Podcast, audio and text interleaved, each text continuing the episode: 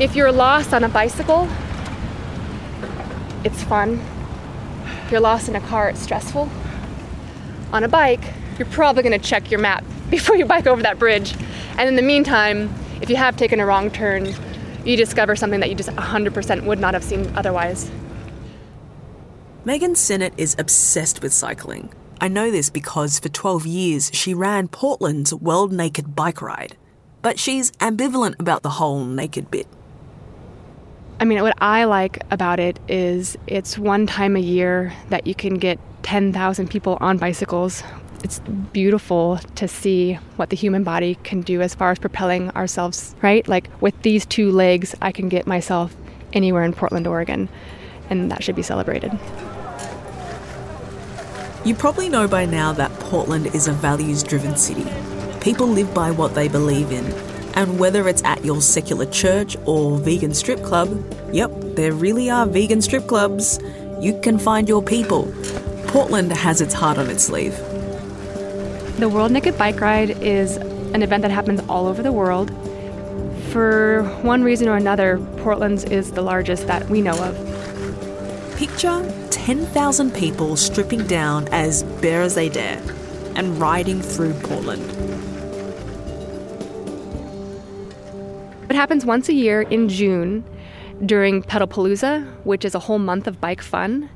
And so imagine like over 300 bike rides that you could choose to go on in one month, oh and they're all free. And so the World Naked Bike Ride is no exception. It's, it's a free bike ride. Anybody can join.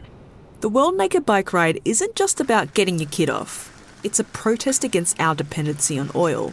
And with Portland's nature loving culture, I'm not surprised their turnout is so massive. You know, I am not a nudist, but I'm happy to get naked once a year and ride around the city if it means that people start talking about our reliance on oil and um, how bikes could be a good solution.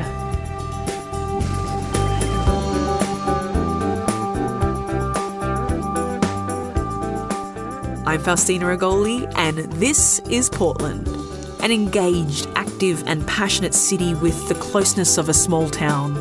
It's a neighbourhood driven subculture paradise.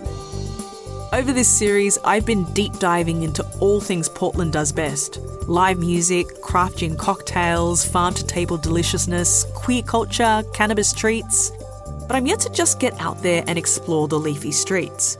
So that's what I'm doing with Megan today using her favourite way to get around. Discovering Portland by bike. Everyone tells me it's the easiest way to see the city. Today, we're going to get on bikes and ride through the city along some of my uh, most common routes and to see some of the highlights. A bunch of different neighborhoods and um, different vibes throughout the city. Megan meets me at the Jupiter Next because it's a good central point in East Portland. It's on Burnside Street, which is the main street that crosses the river and quarters the city. The neighbourhoods we're going to explore today all fan out around it. What's the first stop for us? I'm going to take you guys up a neighborhood greenway and stop over in the Hawthorne neighborhood. It's a nice neighborhood um, where people gather uh, and shop. But okay, so what Hawthorne's really known for, I think, is you can go there and spot hippies in the wild to this day. Let's get on these bikes. I'm excited. All right, let's go. All right, let's go. Beep, beep.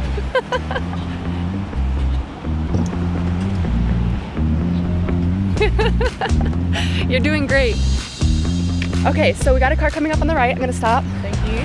Yeah. My peripheral vision isn't that great. uh, okay, we're turning this, left. With this hoodie. Okay.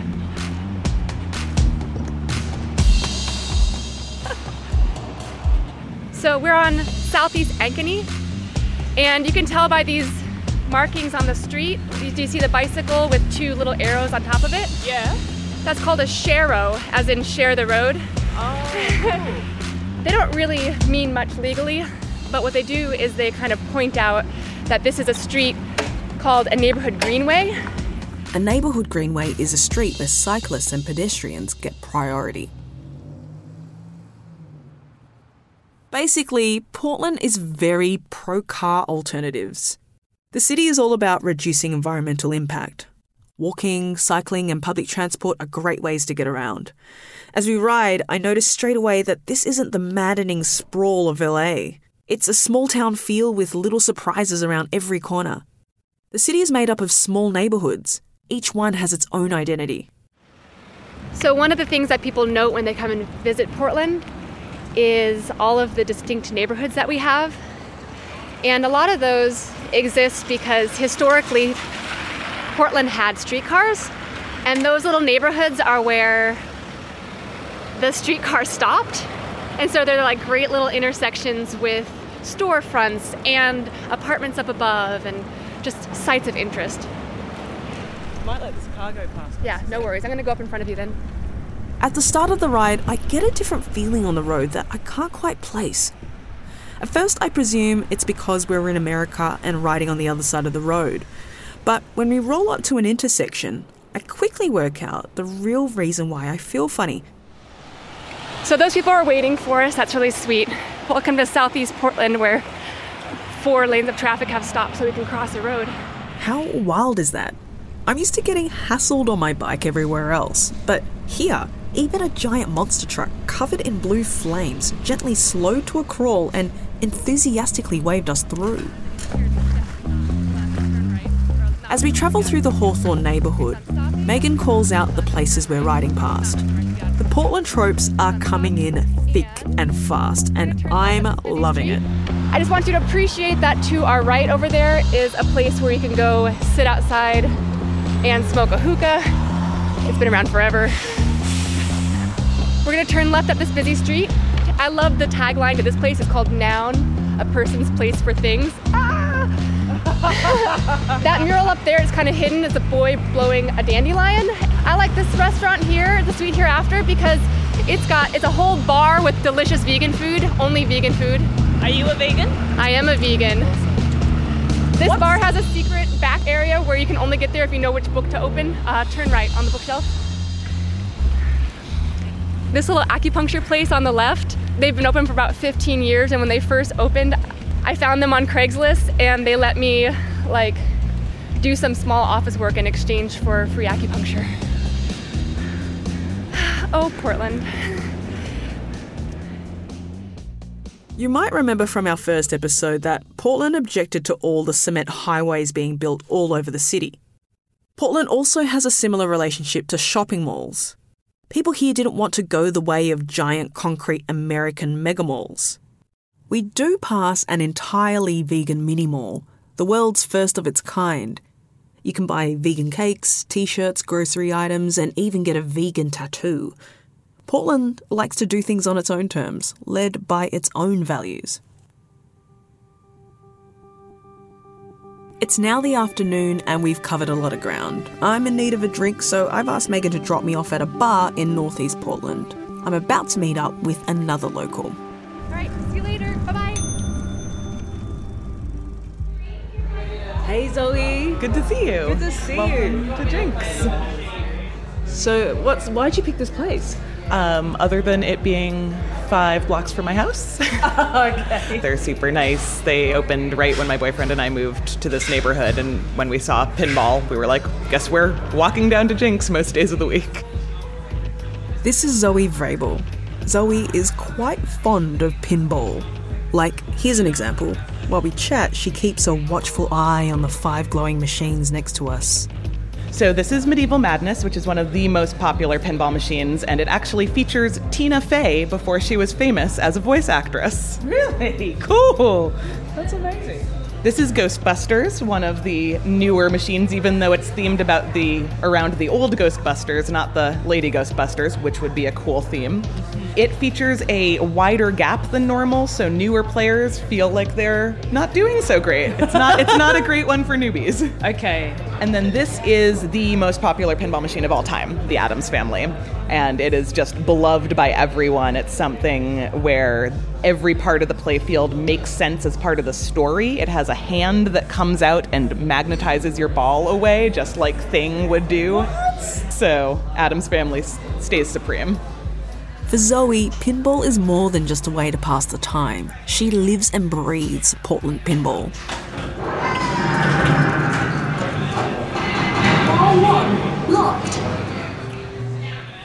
Pinball is when my brain shuts off and my reflexes turn on. Only focus on the here and now, right in front of me, me versus the pinball machine.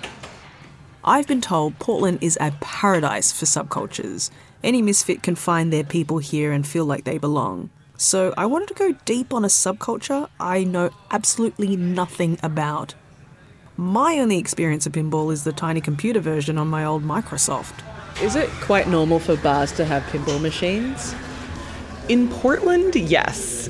Portland likes offbeat niche stuff that you can do in bars when it's raining. And there was a large pinball community of guys who just like to get together and play. So the bar culture kind of just grew pinball to the point that it is today, where we can go to pretty much any bar in town.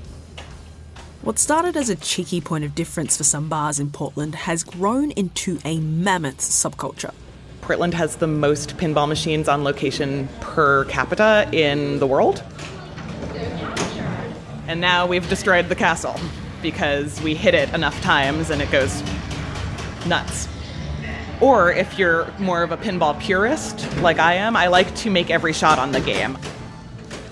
Um, I got into pinball because there was a bar down the street from my college that I started going to when I turned 21. They had four pinball machines, and I was playing pool competitively, but I like being good at everything. The biggest surprise to me is how quickly I was able to understand it and improve myself. So what I remember most is the first time I put my initials into a pinball machine saying, I got a high score on this machine and I'm leaving my mark. So Zoe started getting good at pinball. Like, really good. Diving into the scene took her all over the city, discovering the range of pinball bars and getting to know the machines. The variety of pinball across the city is huge, which is half the fun. But Zoe noticed the machines do have one thing in common. In you know pretty much every game you'll find a damsel in distress or no women at all or only busty sexy ladies. And so it's definitely the art shows how male dominated the hobby has been for so long and how normal it is to only cater to the like straight white older male demographic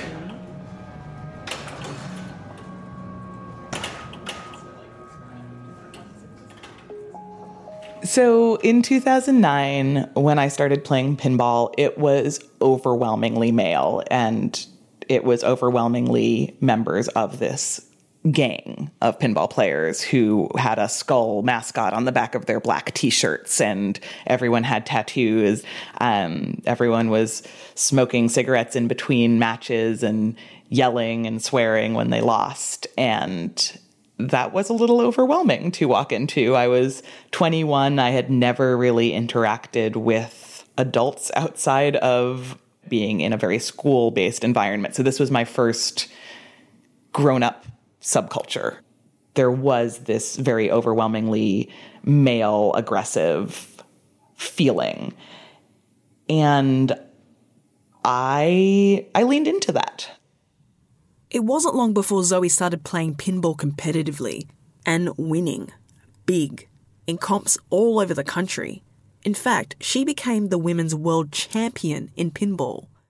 I was drinking beer and smoking cigarettes and having the same sense of humor just to prove that they didn't have the they didn't have the market cornered. I was trying to be the same as them rather than change the environment itself. But no matter how good she got at the game, Zoe still felt like a misfit in the city that's meant to embrace misfits and make them feel like they belong. She realised she shouldn't have to change herself to enjoy competitive pinball. It went against what she loved most about Portland in the first place. The feeling of community, it's a small city. Everyone felt really approachable, like they were doing similar things. They were all niche experts in whatever weird thing they loved. It, it felt like a city of misfits rather than a bunch of normal people and then little pockets of weirdos. People feel empowered to do weird things without asking for permission. Zoe held on to this and ran with it.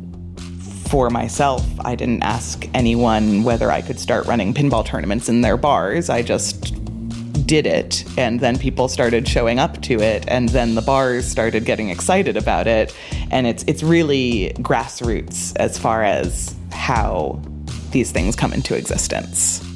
Zoe started reclaiming the pinball scene from the dudes, running her own events and setting the terms from the start. I wanted somewhere that everyone felt comfortable. I didn't want my female friends to come up to me and say, Ugh, I just had another guy tell me I shouldn't get beat by a girl. I wanted a place where people didn't feel scared of their opponents. They felt collaborative a little bit more, making sure that we were more intentionally including new people rather than saying, Here's our community, break in if you can. That has very much changed over time the pinball events in Portland have blossomed.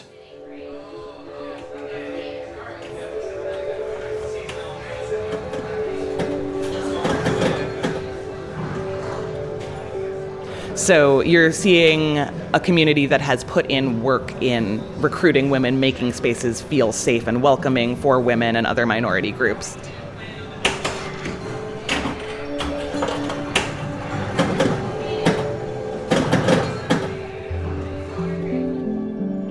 When they needed Portland the most, the scene turned out for them. This is what I love about this city. Portland shows up for you. When I look above me, the ceiling at Jinx Bar is covered in flags representing all different groups. I see the rainbow flag, the Pacific Northwest flag. There's clearly pride in bringing people together here. The definition of family in Portland, I think, expands to include your broader community and the deep bonds that you're able to form with people because you're doing the same thing that you both love. I say goodbye to Zoe and jump back on my bike, ready to pedal to my last stop. While I'm riding, I'm thinking about how all the subcultures I've come across in Portland respond to challenges. Not just in pinball, but also hip hop, cannabis culture, fashion, how they all evolve, adapt, self organize, protect their environment, and support their community. It's why I've picked this brick wall on a noisy main road to be the last stop on my ride.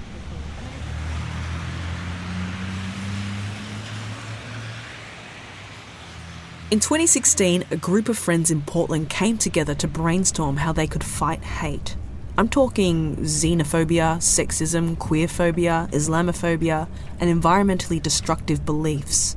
From this, a group called Nasty Women Get Shit Done was born.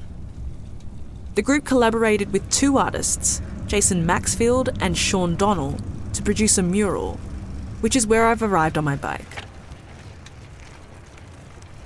The painting is the American flag, but it's covered in white writing. It says, in our America, all people are equal. Love wins. Black lives matter. Immigrants and refugees are welcome. Disabilities are respected. Women are in charge of their bodies. People and planet are valued over profit. Diversity is celebrated. The mural captures the values of Portland. The painting has since been printed on yard signs. I've spotted heaps in front lawns all over the city today and it's travelled further afield too. These signs have started popping up all across the country. I see the spread of the sign as a hopeful metaphor for the spread of Portland's progressive values. Like so many beautiful, thoughtful, progressive things, it started here, in Portland.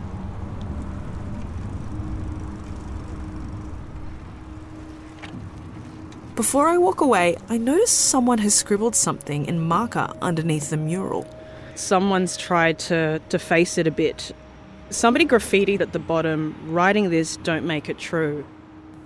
Yeah, look, that person has a fair point. What's interesting about the defacing, though, is that even though it might be cynical, there's still hope in that statement. Humanity has a long way to go, but the mural is still a strong mantra. It's like the words on this wall are following on from Lewis Mumford in 1938. This is our current challenge respect, equity, that we all give a damn about all people and our planet. I think whoever added that scroll is capturing the spirit of this place, which is we can be better.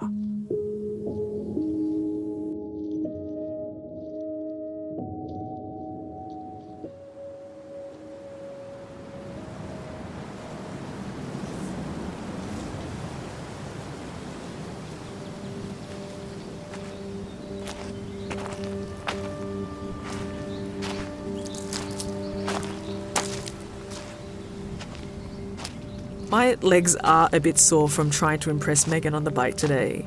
But it's not the only pain I feel because tomorrow I fly back to Australia and I know I'm gonna miss this place. I've climbed up to the top of Mount Tabor to get one last look at the city before I go. It is so, so, so, so beautiful up here. I'm surrounded by evergreen fir trees that kind of look like Christmas trees and have a beautiful scent to them. And it's a good spot to reflect on this past week.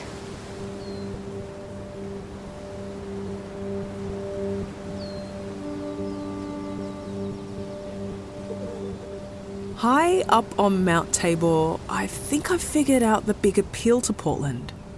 Portland feels intimate, personal, like a meaningful friendship. I think when we travel, we expect to be on the sidelines, an observer, if you will. Portland feels so different. Portland pulls you into its communities. I've only been here a week and I've already made fast friends who've offered me a place to stay when I come back. That seems to capture the spirit of Portland to me.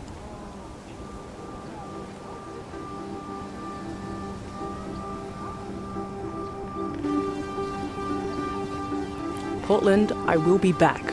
I freaking love you. Hello, doggy. Can I hug you before I go?